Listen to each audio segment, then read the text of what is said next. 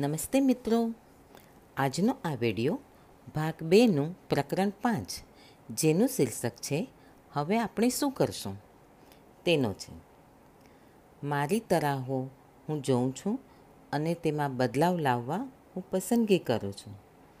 લેખિકા આ હકારાત્મક વાક્ય સાથે હવે આપણે શું કરશું તેનું ખૂબ જ સરળ ભાષામાં સમજાવે છે. મિત્રો, સૌથી પહેલાં જે કરવાનું છે તે બદલાવ લાવવાનું નક્કી કરવાનું છે. અને તે જ આજનો પહેલો ટોપિક છે. જિંદગીમાં જ્યારે માનવી મુશ્કેલીઓથી ઘેરાઈ જાય, રસ્તો સૂઝે નહીં અને બધું ગરબડ થઈ ગયેલું લાગે, ત્યારે મોટા ભાગના લોકો હાથ ઊંચા કરી બેસી જતા હોય છે.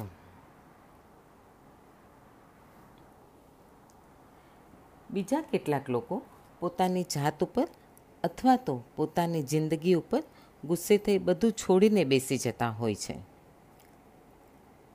આમ બધું છોડીને બેસી જવાનો અર્થ લેખિકા આમ કરે છે. બધું જ નિરાશાજનક છે. હવે આ પરિસ્થિતિમાં કોઈ બદલાવ લાવી શકાય તેમ નથી. તો પછી પ્રયત્ન શા માટે કરવો? આ પ્રમાણે કેટલાક વિચારતા હોય છે. તો બીજા વળી આ પ્રમાણે વિચારે છે. જેવા છો અને જ્યાં છો, ત્યાં ડટે રહો. જે દુઃખ પડી રહ્યું છે, તેને કેમ સહન કરવું એ તો તમે જાણો છો. તમને આ બધું ગમતું નથી અને હવે તેનાથી તમે પરિચિત થઈ ગયા છો. અને તમને ખબર છે કે આથી વધારે ખરાબ તો કશું નહીં થાય.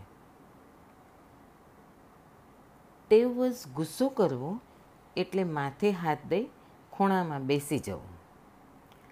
આવું થતું આપણે જોયું છે.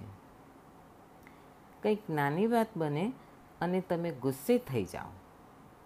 બીજું કાંઈ બને અને તમે ફરી ગુસ્સે થઈ જાઓ. પણ હવે તમે ક્યારેય આ ગુસ્સાને વળોટી જતા હોતા નથી. આમ કરવાથી શું વળશે? ગુસ્સે થઈ જવું એ તો સમયની મૂર્ખામી ભરેલી પ્રતિક્રિયા છે. જીવનને નવી અને જુદી જુદી રીતે જોવાનો તમારો ઇનકાર તેમાં દેખાઈ આવે છે. એના કરતાં તો તમે તમારી જાતને પૂછી લો કે આવી પરિસ્થિતિઓ તમે કઈ રીતે પેદા કરો છો? કે ગુસ્સો આવી જાય છે? આ બધી હતાશા પેદા થવાનું કારણ તમે ક્યું માનો છો? તમારા વર્તમાનમાંથી તે શું બહાર આવે છે? જેનાથી બીજા લોકો તમને ચેડવવા તૈયાર થઈ જાય છે? તમે એમ કેમ માનો છો કે તમારું ધાર્યું થાય એ માટે તમારે ગુસ્સે થવું જોઈએ? તમારું બાહ્ય વર્તન તમને એ જ સ્વરૂપે પાછું મળે છે. તમે જેટલો ગુસ્સો કરશો, તેટલો તે તમને વિવિધ સ્વરૂપે પાછો મળશે જ. શું ઉપરનું લખાણ વાંચીને તમને ગુસ્સાની લાગણી થઈ ખરી? સરસ. આપણે ગઢ જીતી ગયા. બસ, હવે ખાતરી થઈ ગઈ કે તમે બદલાવ લાવવા તૈયાર છો. તમે બદલાવ લાવવા તૈયાર છો, તેવો નિર્ણય કરો. આ આપણો બીજો ટોપિક છે. તમે જેટલા જડ છો, એ ખરેખર જાણવું હોય તો બદલાવ લાવવાની ઈચ્છાના વિચારને હાથ પર લ્યો. આપણે બધા આપણી જિંદગી બદલાય તેવું ઈચ્છીએ છીએ. પરિસ્થિતિઓ સારી અને હળવી બને તેવું પણ ઈચ્છીએ છીએ. પરંતુ આપણે પોતે બદલાઈ જવું તેવું ઈચ્છતા નથી. આપણે એવું ઈચ્છીએ કે તેઓ બદલાય. પરંતુ જો ખરેખર જીવનમાં બદલાવ લાવવો હોય, તો આપણે અંદરથી, મનથી બદલાવવું પડશે. આપણી વિચારવાની રીત બદલવી પડશે. આપણી બોલવાની રીત બદલવી પડશે. વિચારો વ્યક્ત કરવાની રીત પણ બદલવી પડશે. આ બધું થશે, તો જ બાહ્ય બદલાવ આવશે. આ થયું હવે પછીનું પગલું. અત્યાર સુધીમાં આપણે જાણી ગયા છીએ કે સમસ્યા શું છે અને તે ક્યાંથી ઉદ્ભવી છે. હવે સમય આવી ગયો છે કે આપણે બદલાવ લાવવા તૈયાર છીએ તે વાત સ્વીકારીએ. લેખિકા કહે છે કે મારી વાત કરું તો મારામાં પણ એક જડતાનું લાકડું છે. અત્યારે એટલે કે હાલમાં જો હું મારા જીવનમાં કશું બદલવાનું નક્કી કરું, તો જડતાનું આ લાકડું તરત ઉપર તરી આવે છે. અને મારી વિચારધારામાં બદલાવ લાવવામાં તે આડખીલ્લી ઊભી કરે છે. થોડા સમય માટે તો હું પોતાનો ન્યાય કરતી વ્યક્તિ બની જાઉં છું. ગુસ્સો પણ વ્યક્ત કરું. અને વિરક્ત બની જાઉં છું. લેખિકા કહે છે કે, હા, આટલા વર્ષો આ વિષય પર મેં કામ કર્યું છે, છતાંય મારામાં આવું બને છે. આ મેં જાતે શીખેલો પદાર્થ પાઠ છે. જો કે આવું અત્યારે બને છે ત્યારે મને જાણ થઈ જાય છે કે હું બદલવાની ક્રિયામાં એક પગલું ભરી રહી છું. આગળ લેખિકા કહે છે કે મારા જીવનમાં બદલાવ લાવવાનું જ્યારે પણ હું નક્કી કરું છું, ત્યારે મારી જાતમાં ઊંડા ઉતરી જવાનું હું પસંદ કરું છું. દરેક જૂના પડળોની નવી વિચારધારાનું સ્થાન લેવું પડે છે. તેઓએ ત્યાંથી ખસી જવું પડે છે. હા મિત્રો, દરેક જૂના પડળોએ નવી વિચારધારાનું સ્થાન લેવું પડે છે અને તેઓએ ત્યાંથી ખસી જ જવું પડે છે. કેટલાક પડળો ખસેડવા સહેલા હોય છે. કેટલાકમાં થોડી મુશ્કેલી પડે છે. લેખિકા કહે છે કે, કોઈ જૂની માન્યતાને હું દુરાગ્રહી થઈને વળગી રહું છું, ત્યારે મનોમન તો હું બોલતી હોઉં છું કે મારે બદલાવ લાવવો જ છે. કારણ કે મને ખબર છે કે તે મારા માટે જરૂરી છે. આ બધું હું જાતે શીખીને જ હું બીજાઓને ઉપદેશ આપી શકું છું. લેખિકા કહે છે કે, મારા અંગત મત મુજબ ખરેખર સારા સલાહકારો સુખી અને સંપન્ન કુટુંબમાંથી નથી આવતા. જ્યાં ખૂબ દુઃખ અને દર્દ હોય તેવી જગ્યાએથી તેઓ આવે છે. તેઓએ ઘણું બધું સહન કર્યું હોય છે અને તે પછી જ તેઓ એવા સ્થાને પહોંચ્યા હોય છે જ્યાંથી તેઓ બીજાઓને મુક્ત કરી શકે. મોટાભાગના સારા સલાહકારો સતત ખૂબ જ કામ કરતા હોય છે. લોકોની મર્યાદાઓને જાણીને તેમના પડળોને ખસેડવા સતત કામ કરે છે.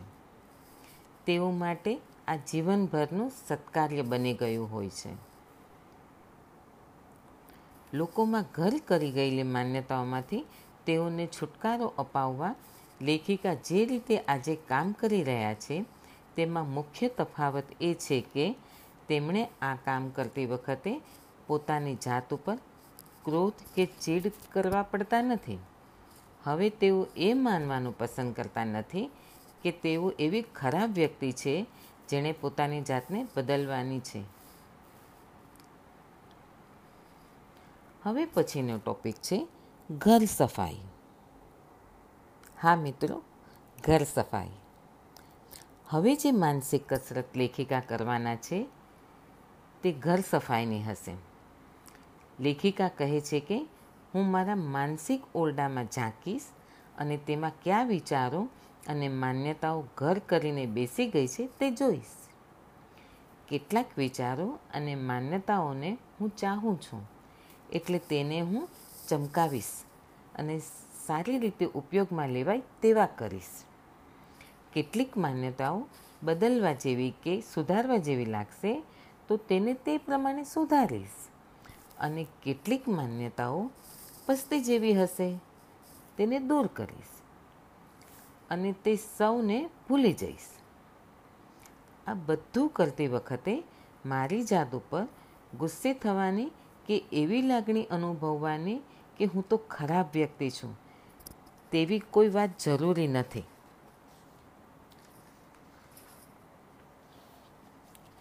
આગળનો ટોપિક છે, મનોયત્ન.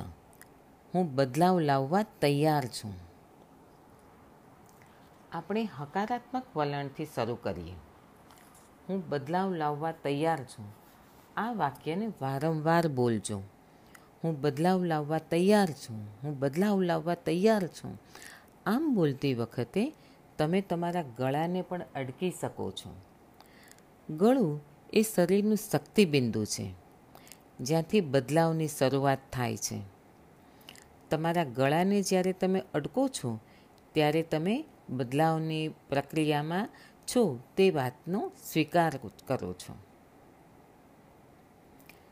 જ્યારે જીવનમાં બદલાવ આવે, ત્યારે તે બદલાવને લાવવા માટે તમે તૈયાર છો, તેવું વલણ અપનાવજો. એક વાત ધ્યાનમાં રાખજો કે જે વાત તમે બદલવા માગતા જ નથી, એ વાત જ બદલાવ લાવવા માટે મુખ્ય વાત હશે. અહીં બોલજો, હું બદલાવ લાવવા તૈયાર છું. આ સૃષ્ટિની પ્રજ્ઞા તમારા વિચારો અને શબ્દોનો પ્રતિભાવ આપે છે. તમે જેવું આ વાક્ય વારંવાર બોલશો, એટલે પરિસ્થિતિ જરૂરથી બદલાશે જ. હવે પછીનો ટોપિક છે, બદલાવ માટેના વિવિધ રસ્તાઓ. લેખિકા કહે છે કે, બદલાવ લાવવા માટે મારા વિચારોને અનુસરવું એ કાંઈ એકમાત્ર રસ્તો નથી. બીજી રીતો પણ છે, જે સારી રીતે કામમાં લઈ શકાય તેવી છે. પુસ્તકતા છેવાડે મેં ઘણી બધી રીતોની યાદી આપી છે, જે તમે તમારી વિકાસ પ્રક્રિયામાં વાપરી શકો છો. અત્યારે તો થોડી રીતો ઉપર વિચાર કરીએ. એક છે આધ્યાત્મિક રીત, બીજી છે માનસિક રીત અને ત્રીજી છે શારીરિક રીત. આધ્યાત્મિક સારવારમાં શરીર, મન અને આત્માનો સમાવેશ કરી લેવામાં આવે છે. તમે શરૂઆત આ ત્રણેયમાંથી ગમે તે એકથી કરી શકો છો અને છેલ્લે તમે ત્રણેયનો સમાવેશ કરી લો છો. કેટલાક લોકો માનસિક રીત અપનાવે છે અને વર્કશોપમાં જઈને અથવા થેરેપી દ્વારા રાહત મેળવે છે. કેટલાક લોકો વળી આધ્યાત્મિક રીતે ધ્યાન અને પ્રાર્થના દ્વારા રાહત મેળવે છે. જ્યારે તમારા માનસિક ઘરને સાફ કરવાનું શરૂ કરો છો, ત્યારે તમે કયા ઓરડાથી શરૂઆત કરો છો તે વાત અગત્યની નથી. જે જગ્યા તમને સૌથી વધુ ઉચિત લાગે, તેનાથી શરૂઆત કરી દેજો. બાકીના ઓરડાઓ તો આપોઆપ સાફ થવા માંડશે. જંક ફૂડ આચર કુચલ ખાવાનું, ટેવવાળા જ્યારે આત્મા, આધ્યાત્મિક રીત અપનાવી બદલાવ લાવવાની શરૂઆત કરે છે, ત્યારે તેઓને લાગે છે કે તેઓને પોષક આહાર ખાવા તરફ ખેંચી જવામાં આવી રહ્યા છે. તેઓને મિત્ર મારફત કે પુસ્તક મારફત કે આ પ્રકારના ક્લાસ મારફત સમજણ પડે છે કે તેઓ શરીરમાં જે ખોરાક ઠાલવે છે, તેની, તેમની લાગણી ઉપર, વિચારો ઉપર અને બાહ્ય દેખાવ ઉપર અસર થતી હોય છે. બદલાવ લાવવાની જો તૈયારી હશે, તો એક સ્તર, પછી બીજું સ્તર એમ સ્તરો ખુલતા જશે. પોષક આહાર અંગેની સલાહ લેખિકા બહુ જ ઓછા પ્રમાણમાં આપે છે. કારણ કે તેમને જાણ થઈ ગઈ છે કે બધી રીત કેટલાક લોકોને જ કામ આવતી હોય છે. આધ્યાત્મિક ક્ષેત્રના સારા સલાહકારોને તેઓ જાણે છે. એટલે જ્યારે કેટલાક લોકોને પોષક આહાર અંગેના જ્ઞાન આપવું જરૂરી લાગે, ત્યારે તેઓને આવા સલાહકારો પાસે લેખિકા મોકલી આપે છે. આ એક એવું ક્ષેત્ર છે કે જ્યાં તમારે તમારી જાતે જ માર્ગ શોધવાનો હોય છે અથવા કોઈ સ્પેશિયાલિસ્ટ પાસે જઈ માર્ગદર્શન મેળવવાનું હોય છે. પોષક આહાર વિશે ઘણા પુસ્તકો લખવામાં આવ્યા છે, જે એવા લોકોએ લખ્યા છે જેઓ પોતે માંદા હતા અને પોતાની માંદગી દૂર કરવા તેઓએ અમુક રીતો અપનાવી હતી. જે બધા લોકો અનુસરે તેમ તેઓનું કહેવું હતું. પરંતુ બધા લોકો કાંઈ એક સરખા હોતા નથી. દાખલા તરીકે, મેક્રોબાયોટિક અને કુદરતી કાચો ખોરાક બંને તદ્દન ભિન્ન માર્ગો છે. કાચો ખોરાક ખાનારા ક્યારેય રાંધતા નથી. અને ભાગ્યે જ બ્રેડ કે દાણાવાળો ખોરાક ખાતા હોય છે. વળી તેઓ જમણ વખતે ફળ કે શાકભાજી ખાવા પ્રત્યે બહુ સભાન રહે છે અને તેઓ ક્યારેય મીઠું વાપરતા નથી. માઇક્રોબાયોટિક ખોરાક ખાનારા તેઓનું લગભગ ખોરાક રાંધતા હોય છે. વિવિધ વસ્તુઓને સાથે રાંધવાની તેઓની એક રીત હોય છે. અને તેઓ પુષ્કળ મીઠું ખાતા હોય છે. બંને રીતે ખાનારાઓના વર્ગ મોજૂદ છે. બંનેની રીતથી શરીરની માંદગી દૂર થઈ છે.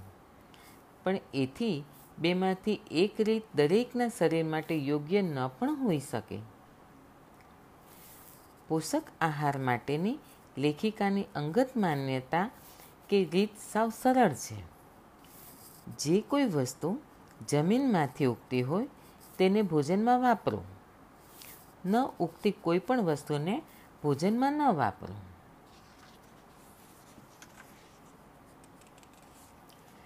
તમે જે કંઈ જમવું તે અંગે સચેત રહેજો, કારણ કે તે જ તમારા વિચારોને ઘડે છે. તમારો ખોરાક તમારા શરીરની જાળવણી માટે છે. અને જ્યારે તમે રોજ કરતાં જુદી રીતે જમો છો, ત્યારે તમારું શરીર તરત સંદેશ મોકલે જ છે. આખી જિંદગી નકારાત્મક વિચારોમાં ગાળ્યા પછી, જ્યારે તમારા માનસિક ઘરને સાફ કરો છો, ત્યારે જાણે એવું લાગે છે કે આખી જિંદગી જંક ફૂડ ખાધા પછી તમે પોષક આહાર ખાવા તરફ વળ્યા છો. આ બંને વાત તમારી સારવારમાં ડખો ઊભી કરી શકે છે. જ્યારે તમે શરીરને આપવામાં આવતા ખોરાકમાં ફેરફાર કરો છો, એટલે શરીર પોતે સંઘરી રાખેલો ટોક્સિક એસિડ બહાર ફેંકે છે. એટલે શરૂઆતના બે ત્રણ દિવસ તમે બેચેન બની જઈ શકો છો. એ જ રીતે તમે જ્યારે માનસિક વલણો બદલવાની પ્રક્રિયા શરૂ કરો છો, ત્યારે તમારું જીવન થોડા સમય માટે હાલક ડોલક થઈ જઈ શકે છે. જમણ લઈ લીધા પછીની વાત યાદ કરો. તમે જમી લીધું અને હવે થાળી સાફ કરવાની વાત આવી. થાળી તો સાવ એઠી અને ડાઘાવાળી છે. એટલે તમે એને થોડો સમય ગરમ પાણીમાં મૂકો. સાબુનું પાણી ચોપડજો. પછી થાળી સાફ કરશો એટલે પહેલાં જેવી ચકચકાટ થઈ જશે. આવું જ ઘર કરી ગયેલી માનસિક વલણોનું છે. જ્યારે તમે નવા વિચારોથી એ માનસિક વલણોને પલાળશો, એટલે એ જૂના વિચારોના ઝુમખા તરીકે બહાર આવશે. તમે નવી હકારાત્મક વાતો કર્યા જ કરશો, તો તદ્દન નવા જ માનસિક વિચારો સાથે તમે બહાર આવશો. હવે પછીનો ટોપિક છે મનોયત્ન, બદલાવ લાવવાની ઈચ્છા. તો આપણે નક્કી કરી લીધું કે આપણે બદલાવ લાવવા તૈયાર છીએ અને આપણે કોઈ પણ એક કે બધી જ રીતો અપનાવીશું જે આપણને કામ લાગે. જે રીત લેખિકા વાપરે છે અને બીજાઓને વાપરવા કહે છે, તેનું હવે લેખિકા વર્ણન કરશે. સૌ પ્રથમ આઈના પાસે જાઓ અને તમારી જાતને કહો, હું બદલાવ લાવવા તૈયાર છું. જુઓ, તમને કેવી લાગણી થાય છે? જો તમે અવઢળમાં પડી જાઓ અથવા વિરોધની લાગણી થાય, અથવા તમને થાય કે બદલાવ લાવવો નથી, તો તમારી જાતને પૂછજો, કેમ આમ? કઈ પુરાણી માન્યતા માન્યતાને તમે વળગી રહ્યા છો? પણ મિત્રો, તમારી જાતને ઠપકો ન આપતા. બસ, ધ્યાનપૂર્વક આખી પ્રક્રિયા નિહાળજો. મને તો ચોક્કસ ખાતરી છે કે એ બધી પુરાણી માન્યતા તમને ખૂબ તકલીફ પહોંચાડે જ છે. મને તો નવાઈ લાગે છે કે આ બધી આવી ક્યાંથી? શું તમે જાણો છો? એ પુરાણી માન્યતાઓ ક્યાંથી આવી તેની ઝંઝટમાં પડ્યા વગર તેને અત્યારે જ દૂર કરવા માટે આપણે લાગી જવું જોઈએ. ફરી આઈના પાસે જાઓ અને તમારી આંખોમાં ઊંડે સુધી ઝાંખો. તમારા ગળાને અડકો અને મોટેથી દસ વખત બોલો, હું દરેક વિરોધને દૂર કરવા તૈયાર છું. હું દરેક વિરોધને દૂર કરવા તૈયાર છું. આઈના સામેનું આ કાર્ય અત્યંત પ્રભાવશાળી છે. આપણી બાલ્યાવસ્થામાં આપણે મોટાભાગના નકારાત્મક સૂચનો બીજાઓ પાસેથી અત્યંત ક્રૂર રીતે મેળવ્યા હોય છે. ક્યાં તો તેઓ આપણી આંખમાં આંખ પોરવીને બોલ્યા હશે અથવા તો આંગળી ચીંધીને તેઓ બોલ્યા હશે. હવે જ્યાં, આજે જ્યારે આપણે આયનામાં જોઈએ છીએ ત્યારે આપણામાંથી કેટલાક જરૂર કોઈ નકારાત્મક વાત તેઓની જાતને કહેતા હશે. આપણે કાં તો આપણા દેખાવની ટીકા કરીશું અથવા કોઈ વાતની ખામી શોધ્યા કરીશું.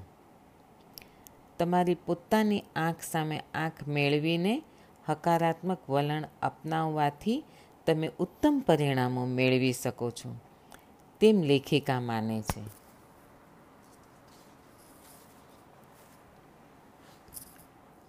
આગળ લેખિકા જીવનની ફિલસૂફીની વાત કરે છે કે,